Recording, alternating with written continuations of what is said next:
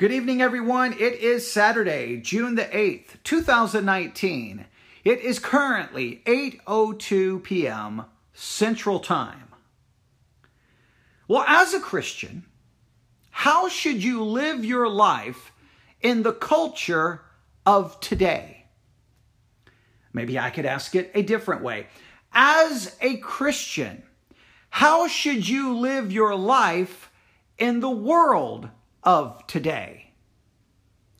I was listening to an old radio program a little while ago, and they asked it this way As a Christian, how should you live your life in the 21st century? Now, it doesn't matter how I ask the question, the principle is pretty clear. As a Christian, we have to live in this world. So, when it comes to doing this, what is your doctrine? What is your theology? What is your biblical philosophy and how to live as a Christian in the world of today? L- let me try this. Let's say you meet someone and they become a Christian. Maybe you present the gospel to them, or maybe uh, you know you just meet them and they tell you they are a brand new Christian. But whatever the scenario is, they are a new Christian. And they look to you for advice, counsel. They, they ask you to disciple them. They ask you to teach them. They ask you to help them. They're new. I mean, they're Christian. They're, they're a new Christian and they're trying to figure out, okay, now that I'm a Christian, how do I live? How do I live in this world? And they look to you for advice. What, how are you going to teach them? What are you going to teach them? What is your principles? What is your doctrine? What is your theology? And how to live out your Christian life?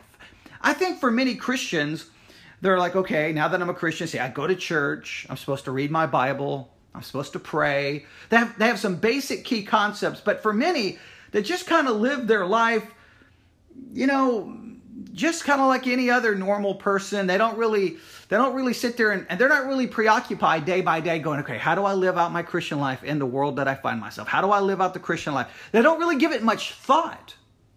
In fact, I don't think many Christians could even write down on a on a on a blank sheet of paper. I don't even know if they could fill up half of it with articulating their doctrine, their theology, or their, their biblical philosophy, and how to live out their Christian life in the world today. They they may resort to saying uh, to writing things like this. Okay, well, as a Christian, I'm to be in the world, but I'm not to I'm not to be of the world. That's my philosophy. Okay, that sounds wonderful.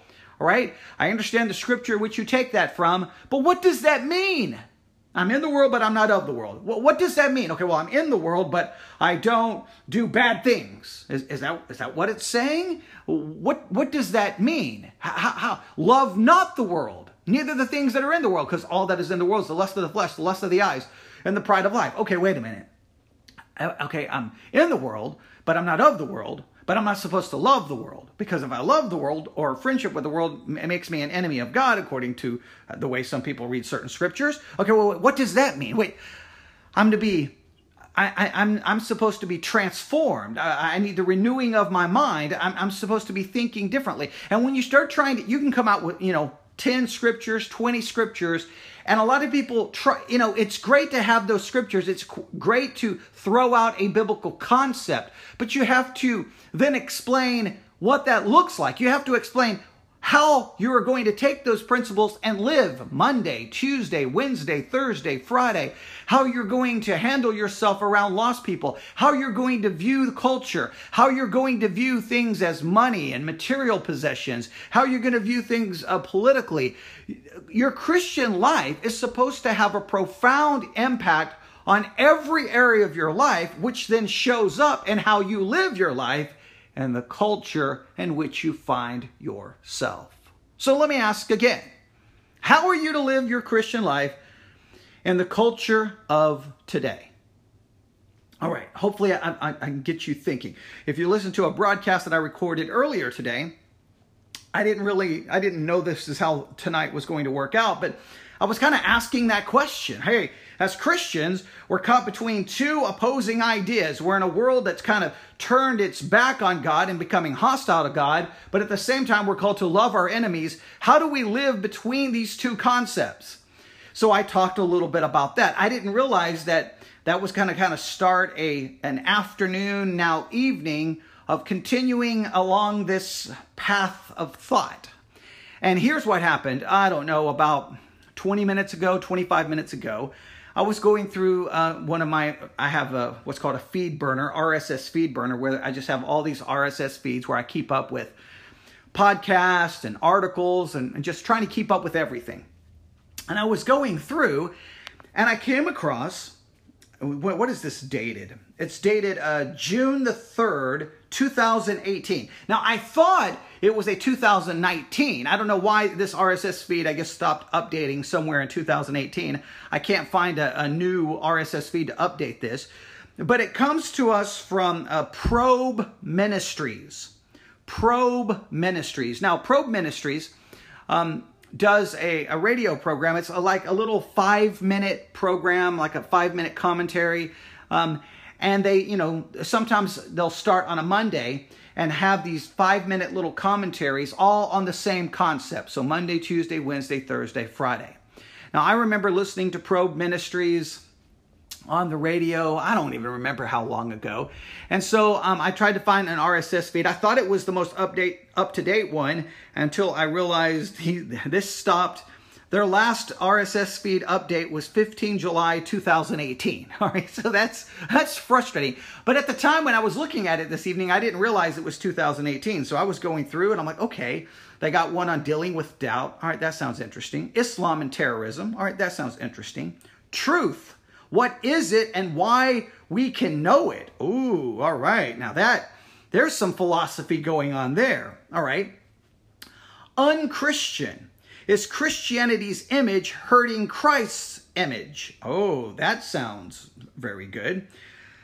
Influential intellectuals. All right, that sounds interesting. The reliability of kings and chronicles. Oh, that that could be good. And then all of a sudden, I got down to 3 June 2018. Again, I wasn't paying attention to the date at the time. I just saw this Christians and the world.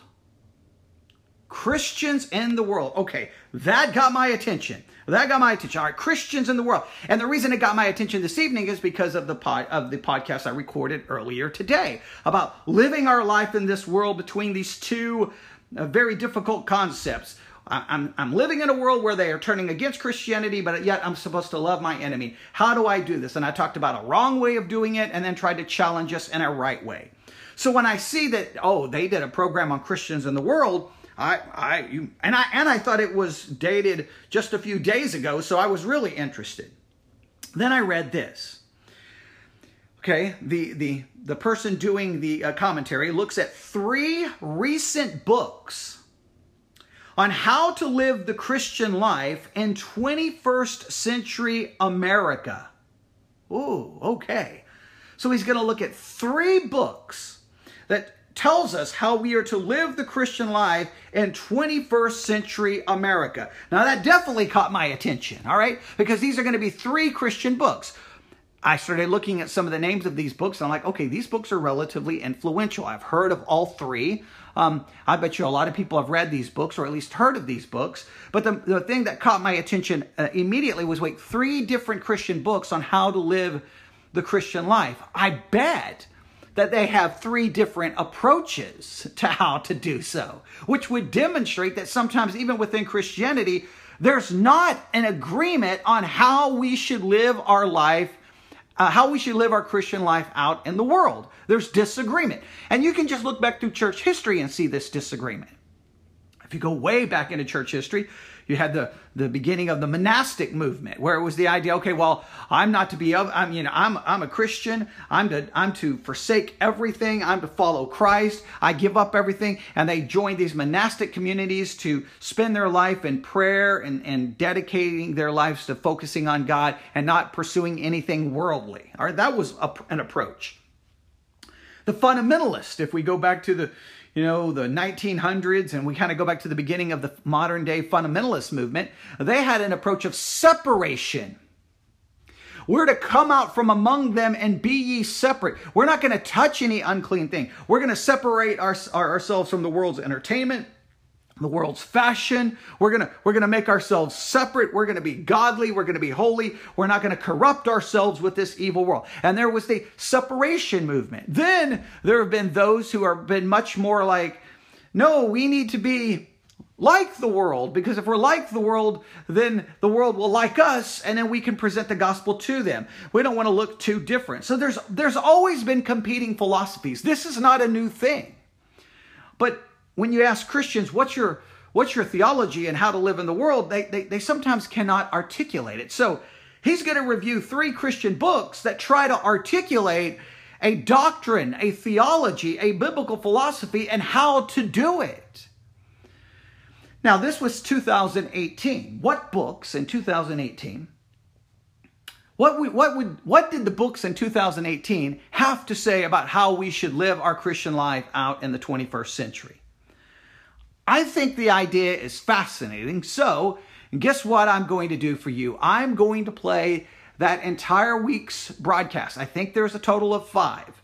Now, here's what's going to happen uh, I put them all together and what's going to happen is you'll hear the first one and then it's going to like fade out. The music will end. You'll, you'll think the program is over, but it's not. Then all of a sudden there'll be like a break, uh, a break, maybe silence, and then the next one will come in and then that one will end and the next one. So just keep listening until it completely stops playing, right?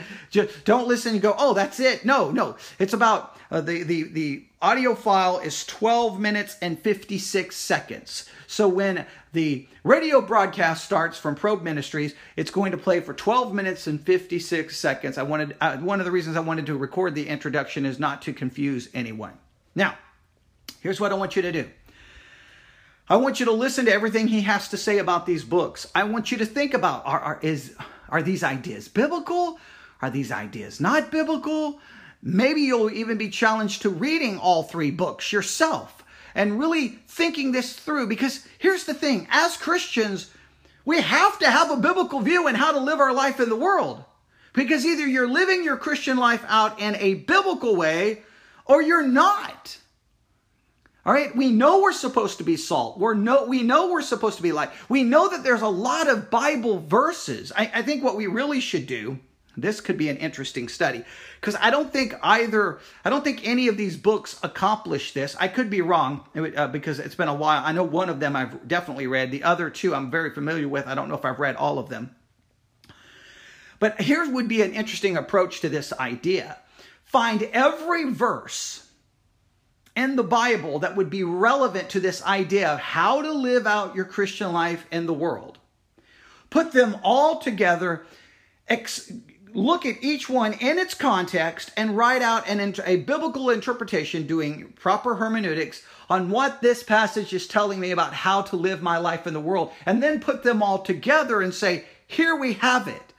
It sounds like in some of these books they have kind of a philosophy on how we should live our life in the christian world and then they may have ran to the text to to support that philosophy now that may be a little unfair that may be a little unfair but it, it felt that way because I don't know if you can oversimplify this. Also, it sounds like, at least with two of these books, they relied heavily on stories, right? Hey, this Christian decided this way of thinking, and look at how their life was transformed. And this is a common thing in the evangelical world, these very testimonial type books. Um, if you've ever read the Experiencing God uh, book and workbook that so many churches did, well, back I think it was the 1990s. That was when my church in Nebraska went through experiencing God. And it's just filled with, you know, this person did this, and then look at their life, and oh, look at all the miracles they experienced, and oh, they, and then this book will come out. Oh, they did this, and, it's like it's like testimonials for a info commercial. Hey, follow this idea, and and look, you know, Susan from Iowa, she did it and look at her life. And look, look, Bob from Oklahoma, he did this and look at his life. It's, it, I, it, I hate that way of, of handling things. I don't need testimonials. What I need is to know what the Bible teaches. I need a biblical doctrine, a biblical theology, and how I'm to live out my life and the world in which I find myself. You need a biblical theology that is explain, not just theories. Again, you can stand behind the pulpit and say, you're in the world, but you're not of the world. Okay, I need to know exactly what that means in trying to live out Monday, Tuesday, Wednesday, Thursday, Friday.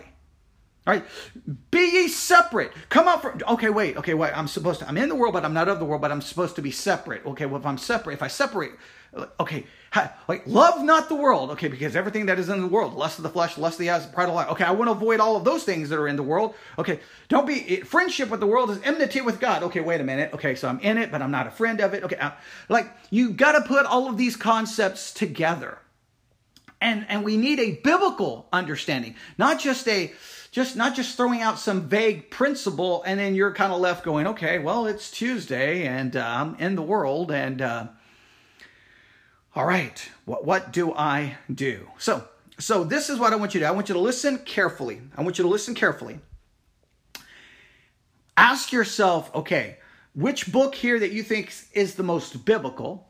And then just try to uh, allow these reviews of these books because he's going to look at these books uh, let them challenge maybe the way you perceive it, how you perceive the world. Just allow this to really get you thinking about this concept. Members of Victory Baptist Church, please, your feedback can be shared with me in the live chat, or you can call me or you can email me. And um, that would be you know, that would be great. And anyone else listening, you can email me at newsif at yahoo.com, newsif at yahoo.com, because I would love your feedback. And speaking of feedback, someone is texting me. You can hear the other iPad going ding, ding, ding. So I better figure out what is going on there. All right, I'll stop right there. Here it is. Probe Ministries, this is from June of 2018. I mistakenly thought it was June 2019, but they review three books and how to live out the Christian life in the 21st century. There's plenty for you to think about, and unpack here. And I think this will be hopefully a very valuable exercise. And I hope it sparks a conversation with you know with yourself, with people you know, people in your church, or all of us at Victory Baptist Church to really consider and think about. All right, here we go. Remember, there's five of them. They're gonna it'll come in, it'll go out, and the next one will come in. So let it play for 12 minutes and 56 seconds. All right, thank you for listening. Have a great Saturday night. Tomorrow's the Lord's Day be in a Bible believing church. God bless. Here is Probe Ministries from 2018.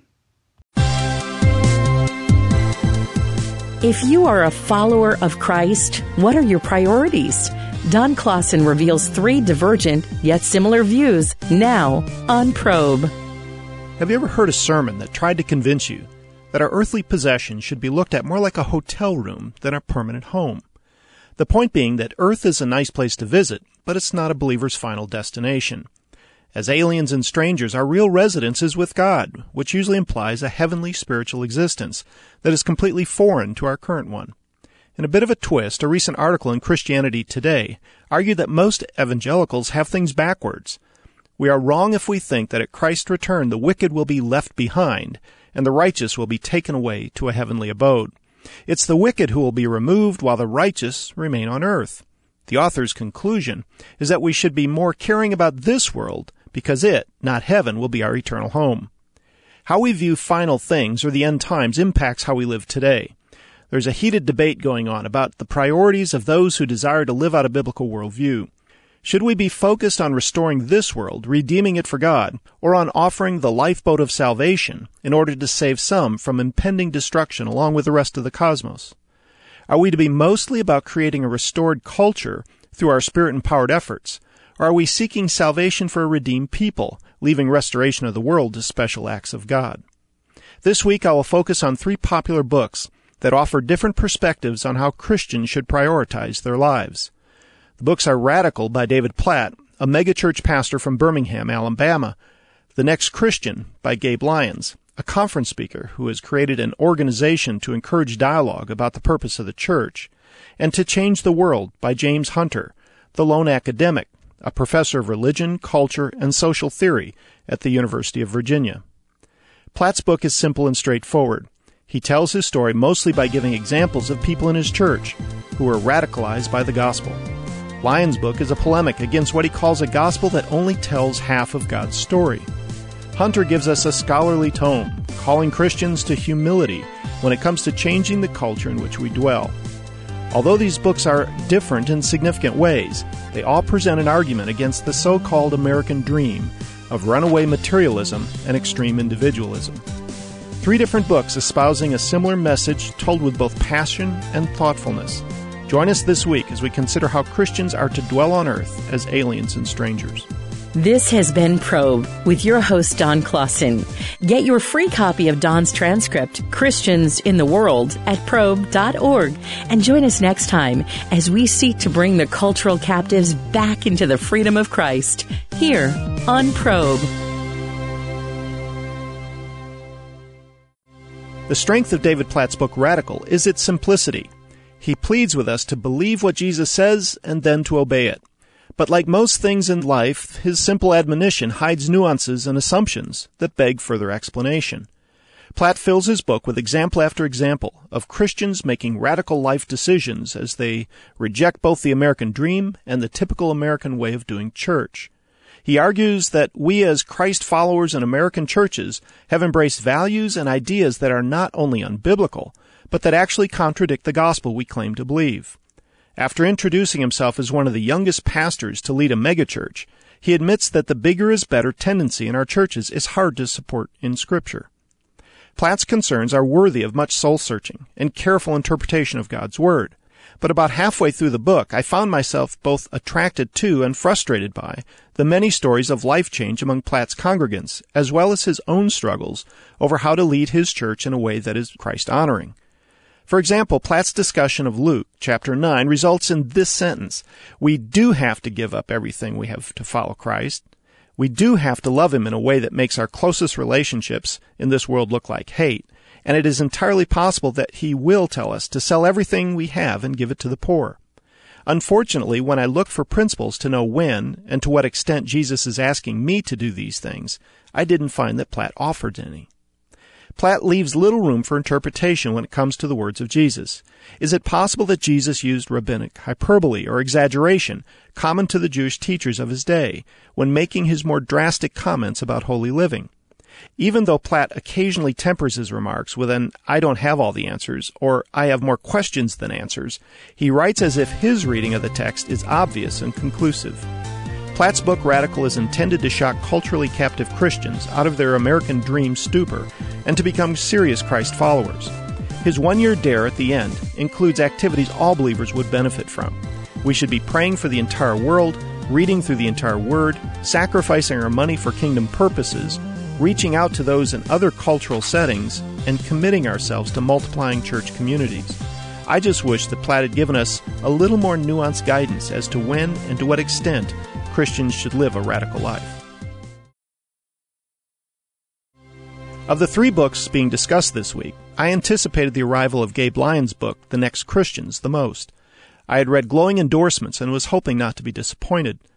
The first of three sections in the book describes how the world has changed in its perception of Christianity. Although there is much good information here, Lyons resorts to the phrase perfect storm once too often in describing our current cultural milieu. He is right to describe attitudes towards believers in post Christian America as mostly negative, but I'm cautious about his complaint that our situation today is somehow unique. Lyons describes the church response to social change as either separatist or cultural.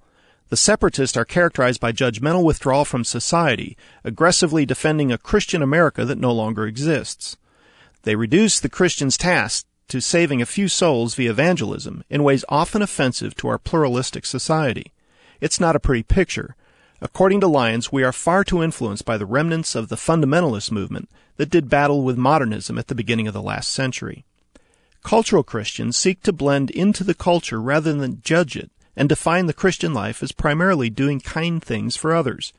These self-identified Christians place tolerance high on their list of virtues and are working diligently to avoid topics or actions that might alienate their neighbors. Lyons argues that they have conformed to the culture in a way that relinquishes any hope of having significant impact. Lyons endorses a third category, which he calls restorers.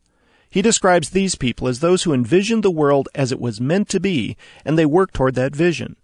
Restorers seek to mend Earth's brokenness. They are optimistic and see that God is on the move, doing something unique in our time. Their mission is to see how things ought to be and then commit their lives to making it so. In a manner similar to Platt's book Radical, Lyons chastises Christians who focus too much on the gospel message of redemption and emphasizing a salvation that offers escape from this fallen world. By putting restoration back into God's story, we don't have to wait for God to give us a new heaven and earth. We can experience now. Lyons' call to action is an expansive one, and it immediately raises questions about what a restored world should look like. What specific form should our political, economic systems take? He seems to assume that we should know the answer to these questions, but I'm not so sure that it's that obvious. This week we are reviewing three books with slightly different visions for how Christians are to live in the world. Today we will consider the most academic of the three, James Hunter's book To Change the World. Not only is Hunter's book one third longer than the other two, it is far more abstract in content.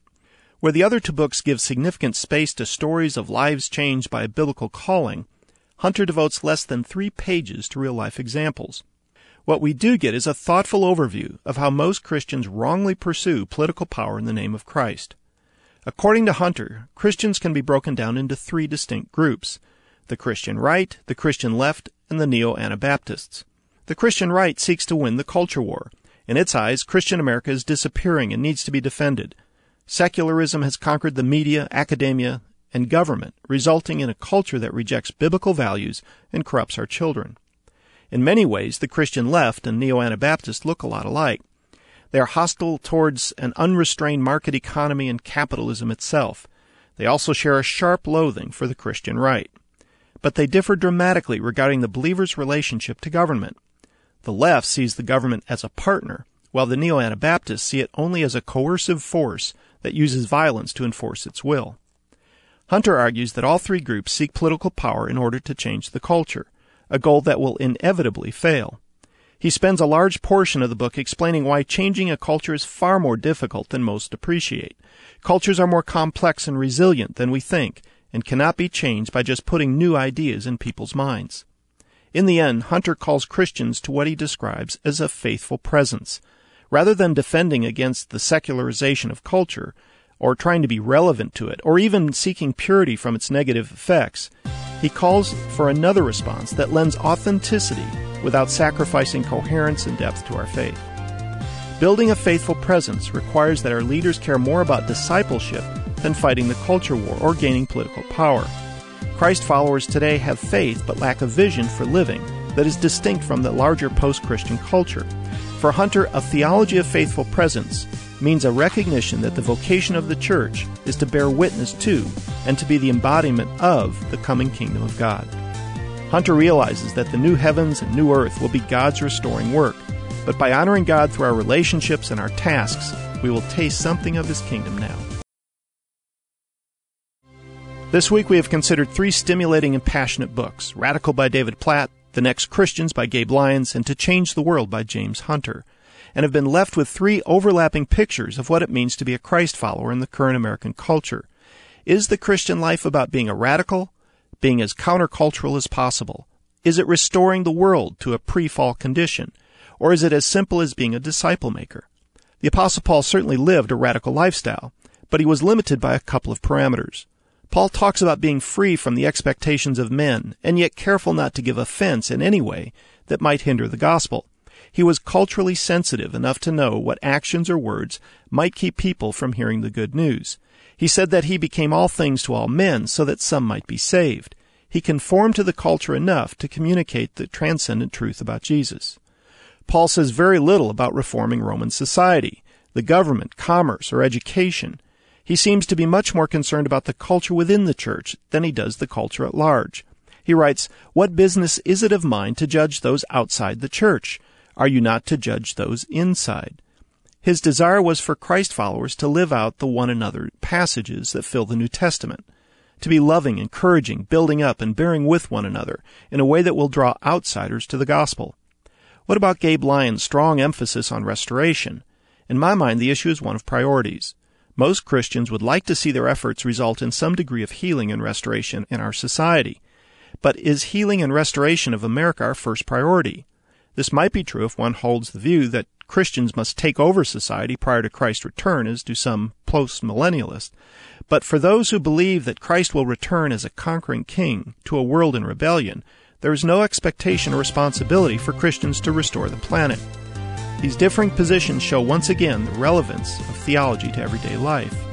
International speaker and author Os Guinness describes clearly our first priority as believers. He writes, All that we do must be first and last for Christ and His kingdom, not for America, or the West, or democracy, or whatever. The first things must be first again, and everything else must be viewed only as a bonus or a byproduct, and not our prime concern. Since God has chosen to build his kingdom through the church, it is Christ's church that should receive our primary efforts.